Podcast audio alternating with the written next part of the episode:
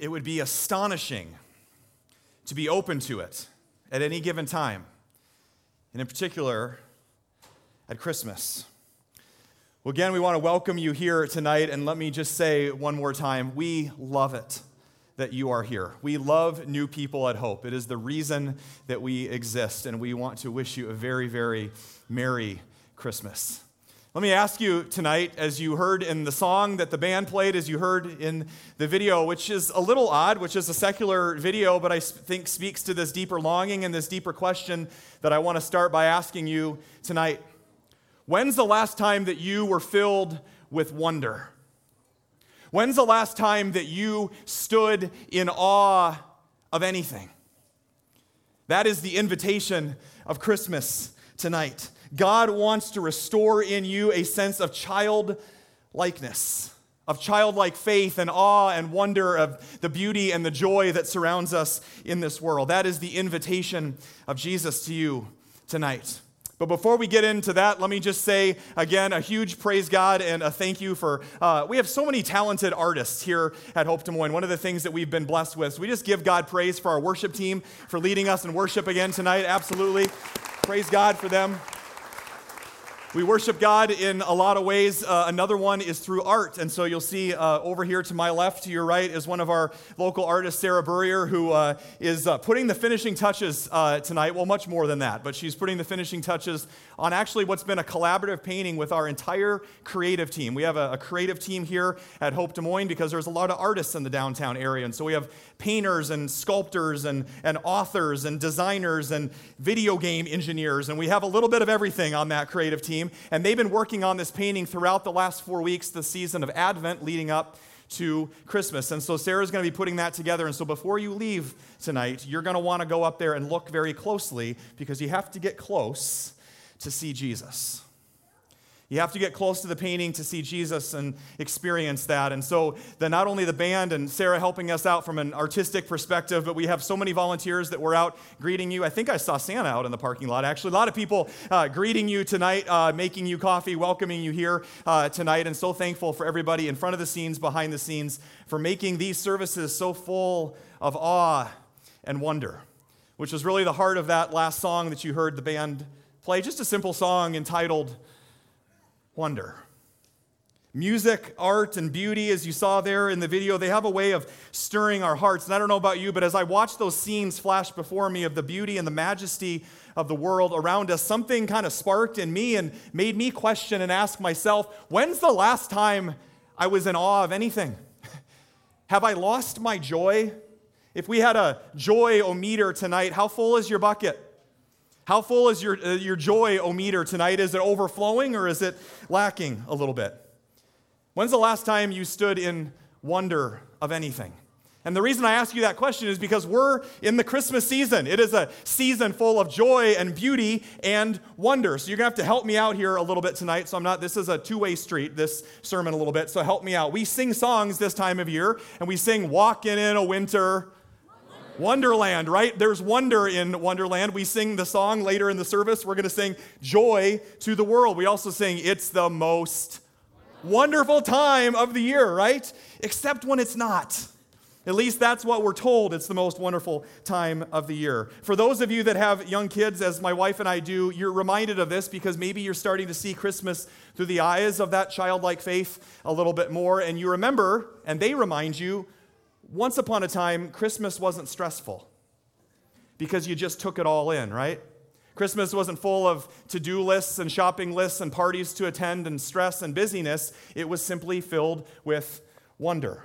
I'm starting to learn this myself. My wife and I have two children, ages four and two. Caleb is the boy, and Evie is the girl. And they're old enough now to really start experiencing things of the world, and their senses are becoming aware of the world around them. And we're getting to experience the world for the first time again through them, young parents, if you know what I mean, through that. The other night, we were just being rock star parents. Their bedtime is about 7 o'clock, and it was 9.30 or 10 or 11 or so. We were out uh, doing something as a family, and we come in in our Rockstar minivan that we're rocking these days, and we pull in, and there's stars outside. We, we see these a lot. You and I see these a lot, and we get out of the van, and Caleb, our four year old, goes, Daddy, look! And I go, What could we possibly see? It's dark. He said, Look! in the sky. And I go, oh yeah, the stars are out tonight. And then Evie, our two year old, goes, Daddy, Daddy, TARS. She's working on her S's, but TARS. And almost in unison, they both looked up and together went, Wow. Tiffany and I went, They're stars. And they went, Wow. When's the last time you went, Whoa, at anything in your life, let alone anything that the God of the universe has created in the palm of his hand? It's a wonderful time of year, and Christmas is a time for wonder and awe. We were putting up our Christmas tree because we remembered to do that a few weeks ago uh, in the midst of everything else. And we're not big uh, Christmas putter upper, glitzy people at, at, our house. And so it took us a while to do that. We finally got the tree up, and then, you know, the, brrr, you know, National Lampoon's grand finale, Joy to the World. You know, plug in the tree, and Tiffany go, Look, the tree's on. And again, almost in unison, our kids are standing in front of it together going, Wow. And then Caleb declares for all the world, now we can have Christmas. I got really good news for you tonight. If you've lost your joy, you can get it back. In Luke 19, Jesus is speaking to some people that have lost, well, they've lost everything. They've lost all joy, they've lost all hope. And he says, The Son of Man, me, came to seek and save that which was lost. And if you've lost your joy and your wonder, and your awe in the sense of the world tonight, you can get it back. Christmas is a time of awe and wonder and joy are at the very center of it, and yet that's really hard to believe after the year that we've had. Think about the past 12 months that we've experienced. I feel like every other week as a pastor in this community, I'm preaching on death. I'm preaching on disaster. I'm preaching on destruction, earthquakes, hurricanes, shootings, uh, politics driving our country apart, racism alive and well more than it ever has been, more scandals of sexual abuse and crime in the news. Not only that, but as the video said, those all things are out there. But what about in here? Life, adulthood as a way of stripping your joy of draining your joy bucket until you realize there's not a lot left. But it didn't start that way. The good news is that your joy bucket was full at the beginning. Does anybody remember growing up in Sunday school? It's not a Christmas song, but it should be. Help me out here again. I've got the joy, joy, joy, joy. Boy, you are not convincing me whatsoever, right? People, it's Christmas. Let's try it again. I've got the joy, joy, joy, joy. That's right. The upstairs carried you that time, right? Looking at people saying, down in my heart. Yeah, right, right? Down, and then the song goes on, right? Down in my heart too.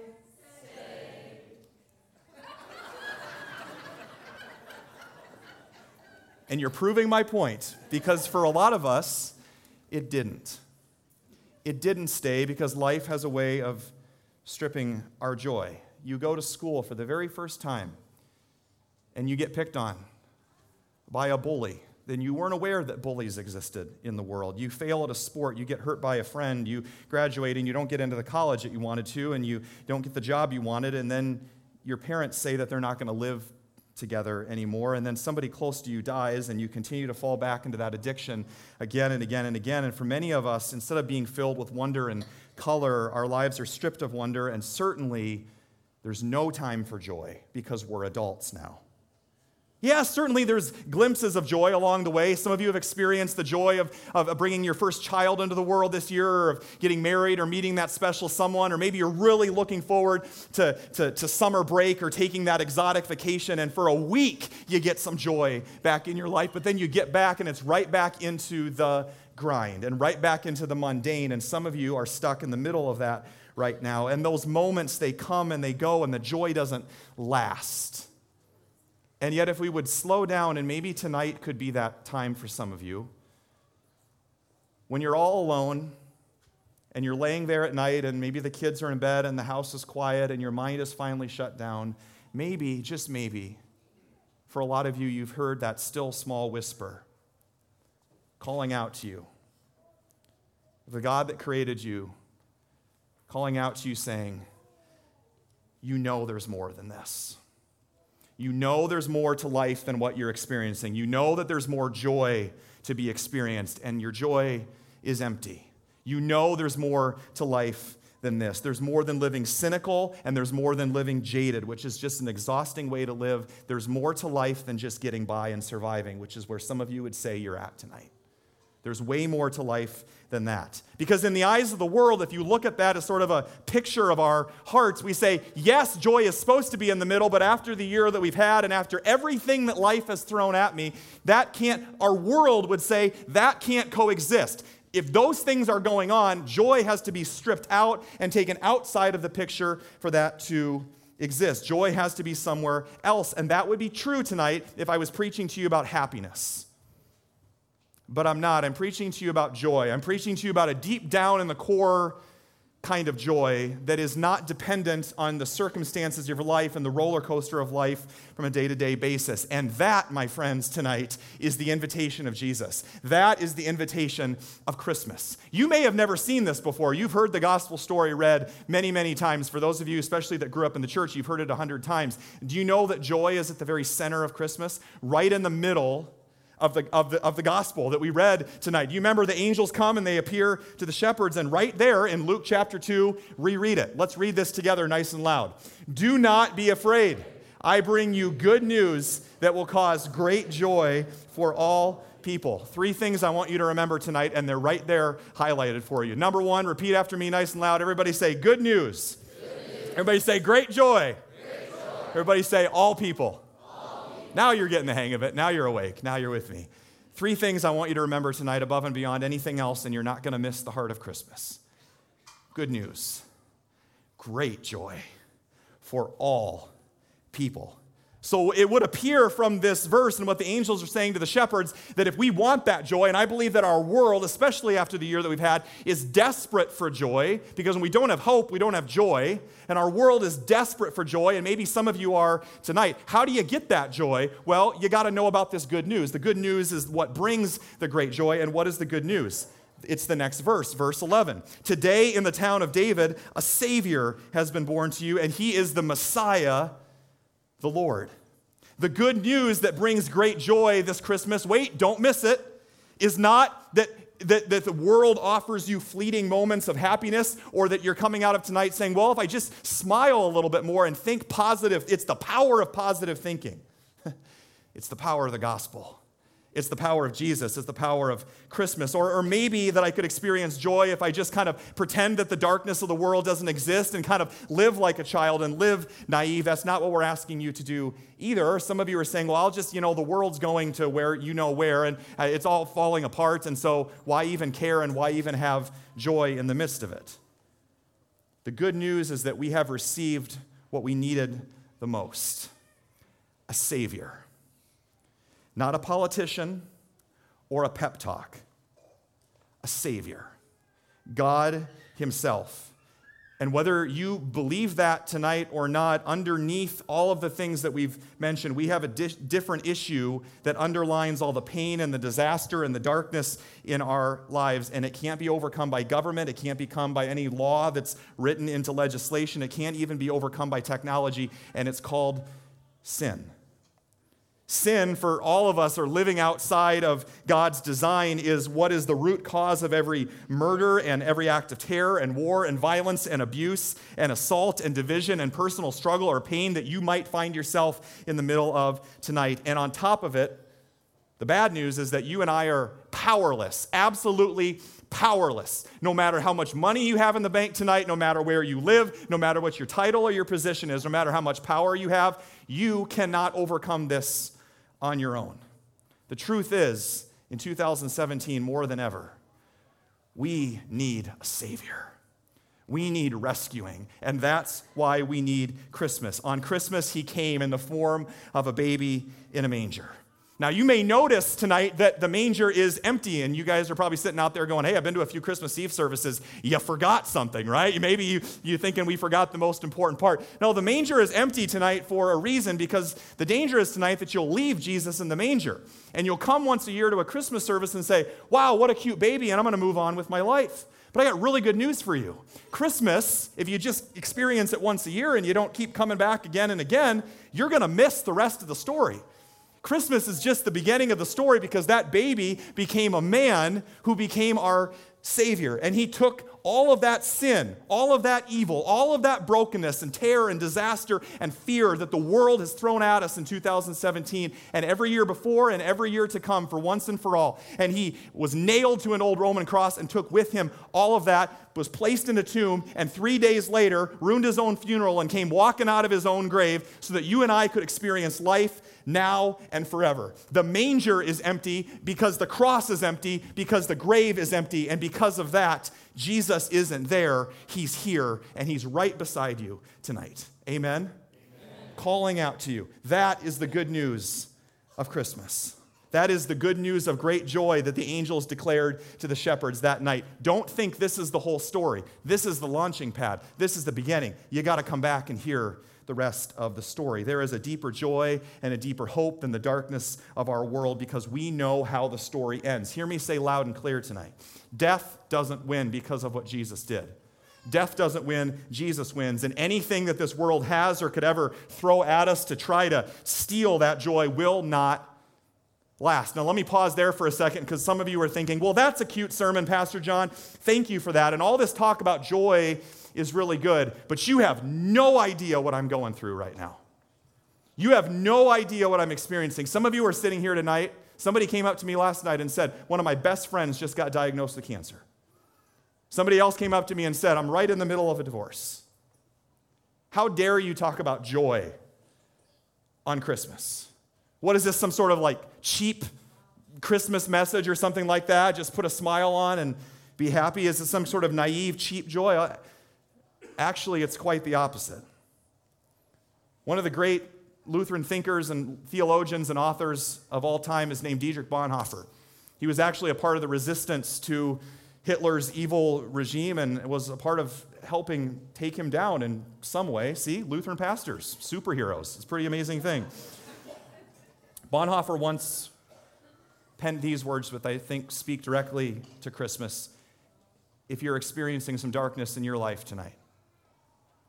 The joy of God has gone through the poverty of the manger and the agony of the cross. And that is why it is invincible and irrefutable. It does not deny the anguish when it is there, but it finds God in the midst of it. In fact, precisely there. This isn't cheap joy or happiness I'm talking about tonight. It was paid for at a cost, it was paid for on the cross. God's joy doesn't pretend that the pain and the fear don't exist or isn't real. It says, I've got my hope in something else. I've got my hope in something far deeper. And so you and I can experience joy not just once a year when we sing some Christmas songs, but your joy can be overflowing all year round when you live with the end in mind. If our hope is in people or things or politicians or money or material things, you will never be full. Because hear me say this where you place your hope tonight is going to determine your joy. Where you place your hope is going to determine your joy. And you'll never find it when it's attached to circumstances, only when it's attached to the unshakable love of Jesus Christ. The good news of Christmas for us tonight is that that light that you're going to hold in your candle a little bit later in the service, it's not just a light at the end of the tunnel when everything in your life is perfect and gets work, worked out, because I've got some news for you. It's never going to be. That's why we need Christmas, because into the darkness shines the light. And for you, whatever you're facing tonight, the light isn't just at the end of the tunnel, it's right in the middle of it. And because we have that light, it brings color to a gray and boring and dull life. The only way we can experience that is the light of Jesus. It allows us to find beauty in the middle of the mess, and it's believing that allows us to see. Another great Christian author who wasn't always a Christian author, his name is Clive Staples Lewis. Maybe you know him as C.S. He's a pretty good writer, and he was actually, before he became one of the greatest Christian authors of all time, and actually wrote a series called The Chronicles of Narnia, which some of you have heard of, because he allowed himself to use his childlike imagination. Lewis wasn't always a Christian. In fact, he was a very outspoken atheist. He once saw the world in gray and he'd given way to bitterness and to cynicism. Well, in the 50s, Lewis married the love of his life, Joy Davidman, in 1956. And just four years later, think about that. Four years later, she tragically dies of cancer. He's got every right in the world to say, I got gypped. What a rotten life this is. There's no room for joy. But shortly before her death, Lewis had discovered the good news of great joy that death is not the end of the story and that there is hope beyond the grave. So, towards the end of his life, Lewis penned these words I believe in Christianity as I believe the sun has risen.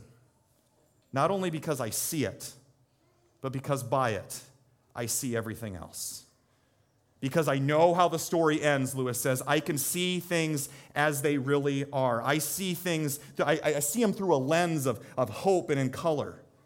I see things brilliantly in color.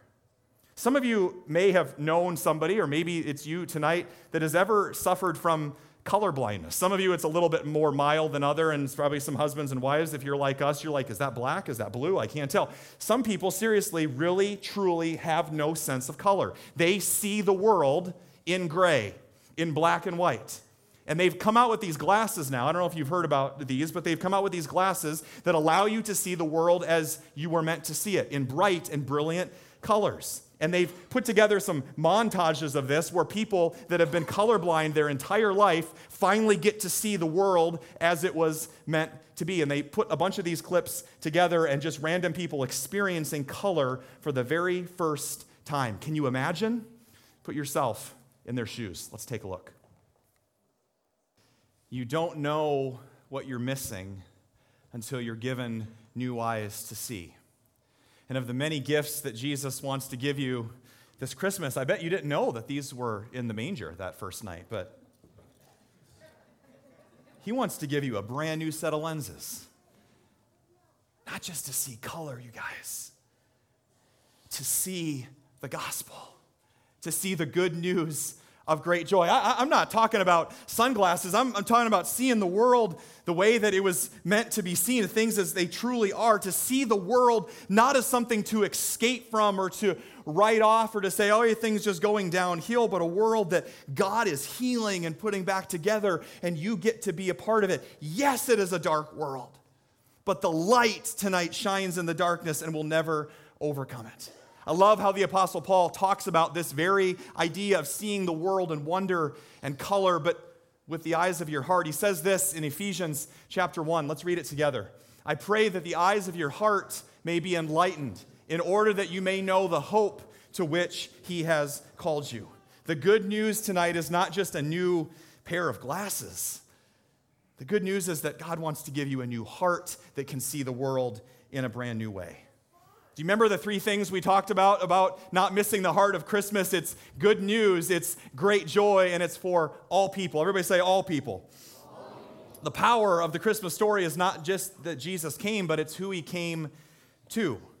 It's who he came to. The Christmas story continues in Luke chapter 2, we read in verse 8 there were shepherds living out in the fields nearby. And if you want to know in the fields nearby, well, they weren't so nearby, they were out in the middle of nowhere. Shepherds really didn't have much of a connection with society. They were literally way out there. I mean, we're talking about like western Nebraska in the middle of nowhere, folks. I just had to say that because I'm a Hawkeye fan. We're talking about way out there, all right?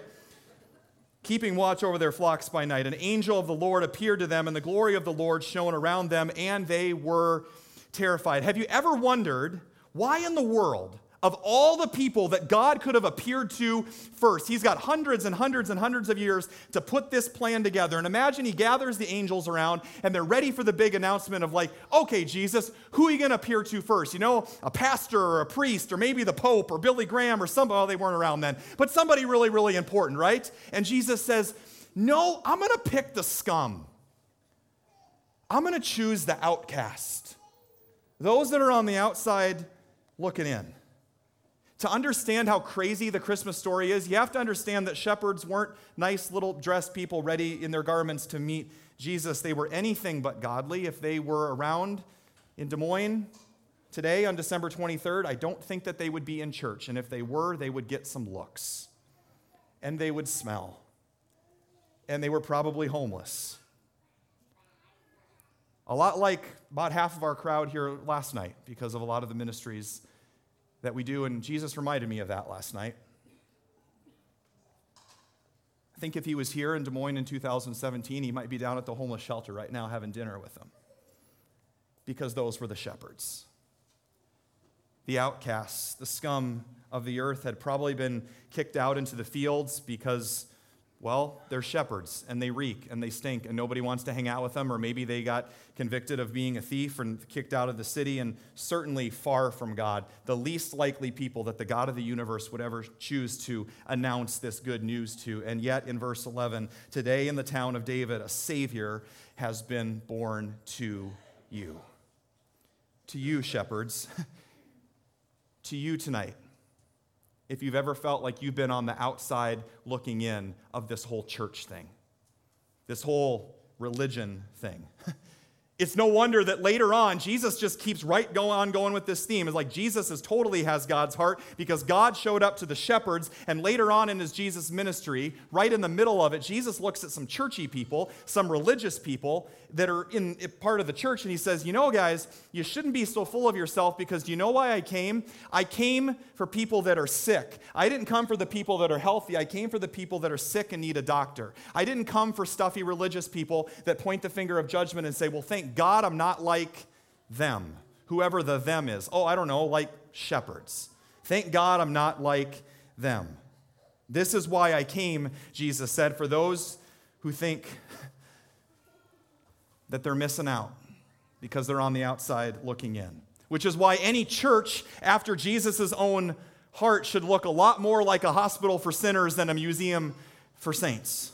If you think about it, because Jesus came to the shepherds, this, the church this church and any other church should be the most safest place in the world to be to admit that you are a mess, to admit that you've got issues, because you know you do. Behind the masks that we put on and we walk into church with every week, every single one of us, we say it a lot here, so this will be a good indication of who the regulars are. We know we've got issues, we know we've got a mess, but for the rest of you, let's just humble ourselves this Christmas. Look at your neighbor right now, turn to the person on your left and say, Neighbor, you've got issues. Tell them that right now. Just remind them of that. You've got issues. There you go.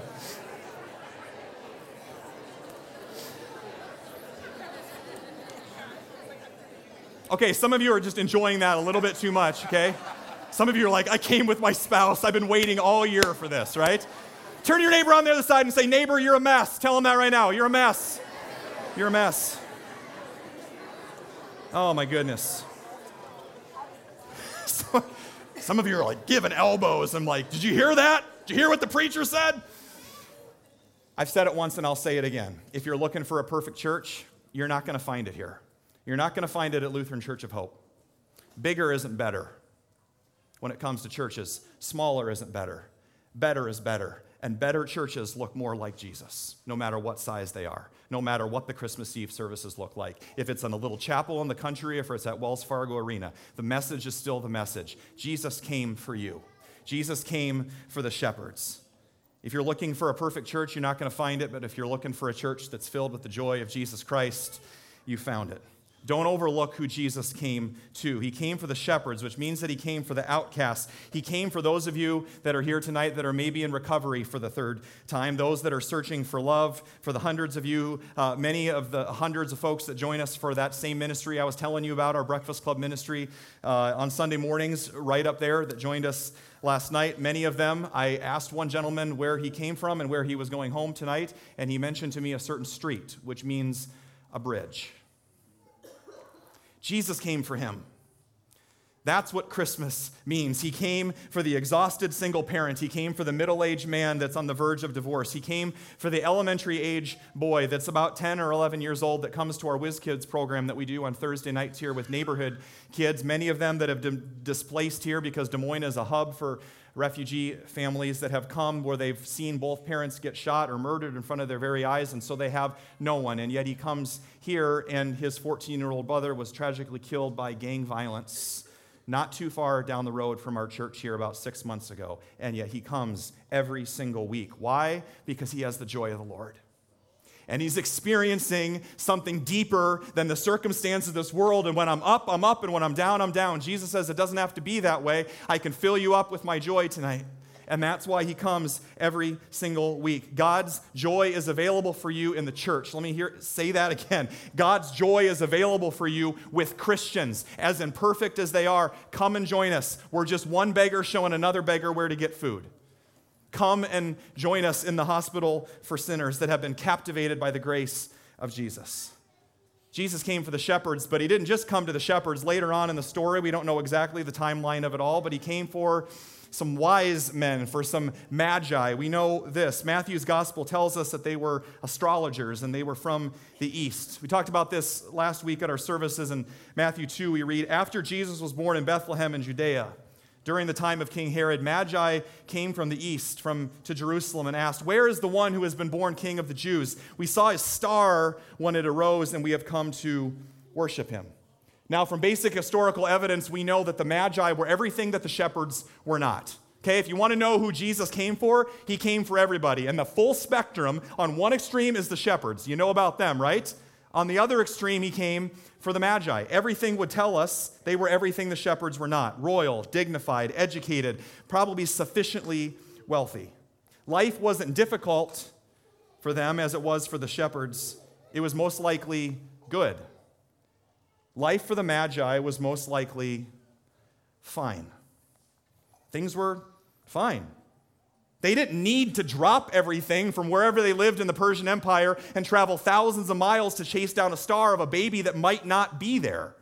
They were fine. Life was good. They had wealth. They, things were really good with them. Things were fine the way that they were. And for some of you, that's exactly where you're at tonight. Christmas is cute, John, but my life's good. I'm fine.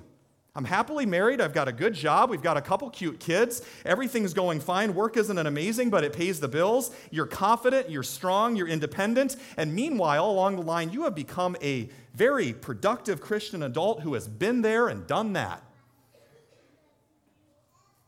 And the problem with that, where some of you are at tonight, is that your joy and your wonder have got stripped along the way of you becoming a strong, independent Christian adult that doesn't need Christmas, and you've lost the joy. The danger of being fine is that you think you don't need to change, is that you think you don't need to go to the hospital for sinners along with everybody else. The danger of being fine is that you don't need to change. One of my favorite Christian authors of all time passed away several years ago is Mike Yaconelli, and he writes this The most critical issue facing Christianity isn't simply immorality it's living drab, colorless, stale, unimaginative lives. The greatest void in Christianity is Christians who are no longer astonished and amazed. The good news is no longer great news, it's okay news. The good news is no longer life changing, it's just life enhancing. If the primary message of the angels to the shepherds that night was great joy, churches should be places filled with the most joy. Wherever you go, whether it's to the ball field or to the, the choir concert for your kids or to the grocery store or to the bar, by all means, it should be good news when the Christians show up. Everybody should rejoice and say, The Christians are here. Not because they're just going to go on with the ways of the world, but because they're going to bring a life and a joy and an imagination and a wonder and a beauty that everybody else is missing and lacking. And they're going to say and look at you as a Christian and say, I don't know what it is about you, but I want some of what you have. Don't miss the joy this Christmas. And I have a feeling that's not the case for some of you, and that hasn't been your experience with church. And that's why you being here tonight is a little bit out of the ordinary because you're like, I got drug here tonight, but church isn't really my thing. It's a little odd. Your experience with church, and rightly so, you shouldn't want to be here tonight because your only experience with church has been boring and dull and irrelevant. And if I was you, I wouldn't want to have anything to do with it either. But a lot of you have experienced church and you wrote off Jesus in the process, which is a shame because I believe it's a shame to bore people with the gospel.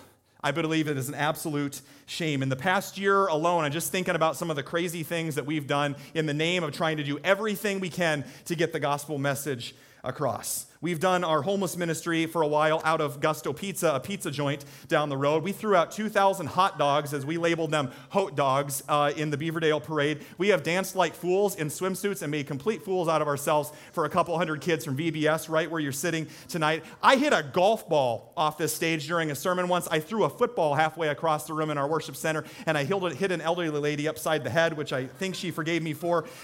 Last Easter, we drove a Ghia uh, blue con- Easter blue convertible into our worship center here to make the point that we want you to get on board with Jesus and go for a ride with him as he leaves his victory parade. It is a shame, it is a crying shame to bore people with the gospel because it is not just good news, it is the greatest news that anybody could ever hear. And we will always change the methods, but we will never change the timeless message.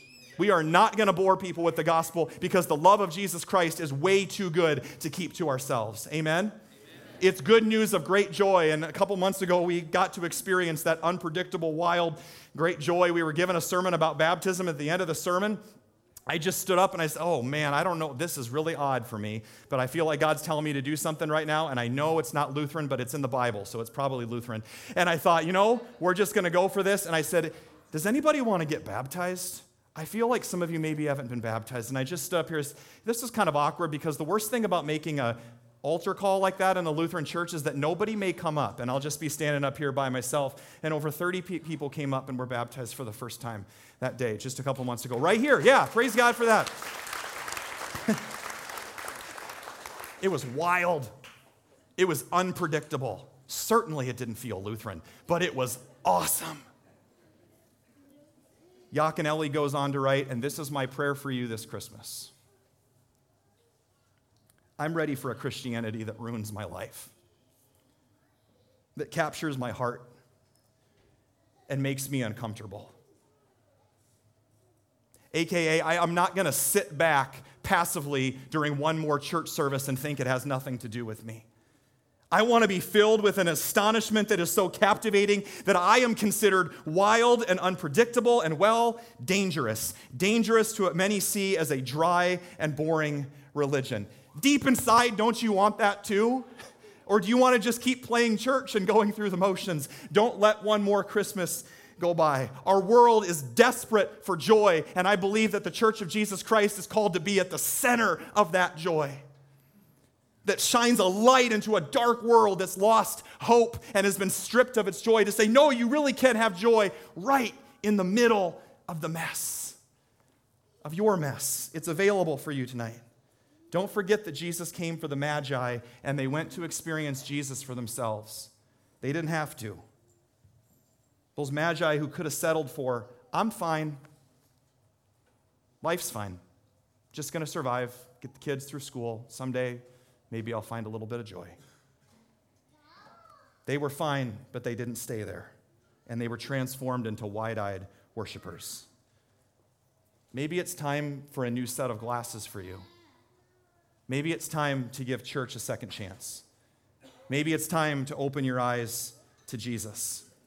Not to walk into every church building you walk into with a critical spirit thinking that everybody's out to get you and you're going to get burned again but to be the change that you want to see with an open heart. Because after all, the story doesn't end there. the manger's empty, the cross is empty, and the grave is empty. Don't forget that because Jesus is standing right next to you tonight. With his hand on your shoulder, he promises us in his word that he's closer to us than you could ever imagine and he calls you to follow him tonight not just tonight but every single week to come back and to, that's why we gather every single week is because my joy bucket gets empty sometimes and i need to hang out with all of you to get my joy filled back up and to let jesus fill me up with his joy. That's why we worship every single week and that's why we're called to get filled up so that we can spill that love and that joy into the world around us. One of the things our missions team has said all the time we want to be the kind of church that if we were to disappear tomorrow our neighborhood would weep because we were gone. They wouldn't say oh yeah isn't there church on our block somewhere, they would say, The church is gone.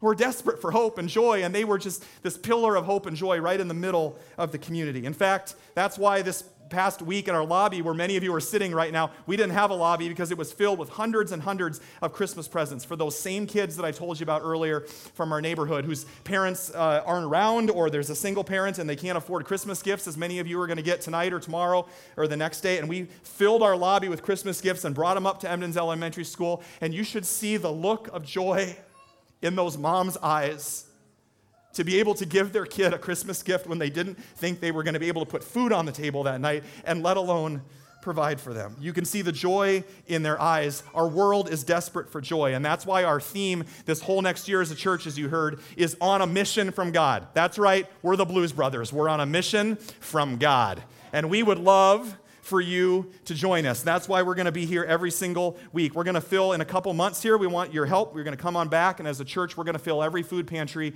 in central Iowa that goes a little bit bleak after the Christmas season and everybody gives their donations. We're going to fill it up in February. We're going to continue our year round preschool that we have. We're going to continue Hope Kids and our student ministries and revive our young adult ministry, not to mention the dozens of groups and classes and opportunities that are available for you next week the week after in January. Why? Because the joy of Jesus is for all people, and he's calling you to come back and be a part of his mission.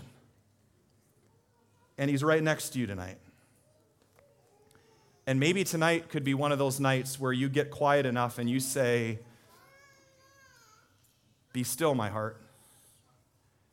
Because I want to hear that whisper calling out to me once again saying, You know there's more.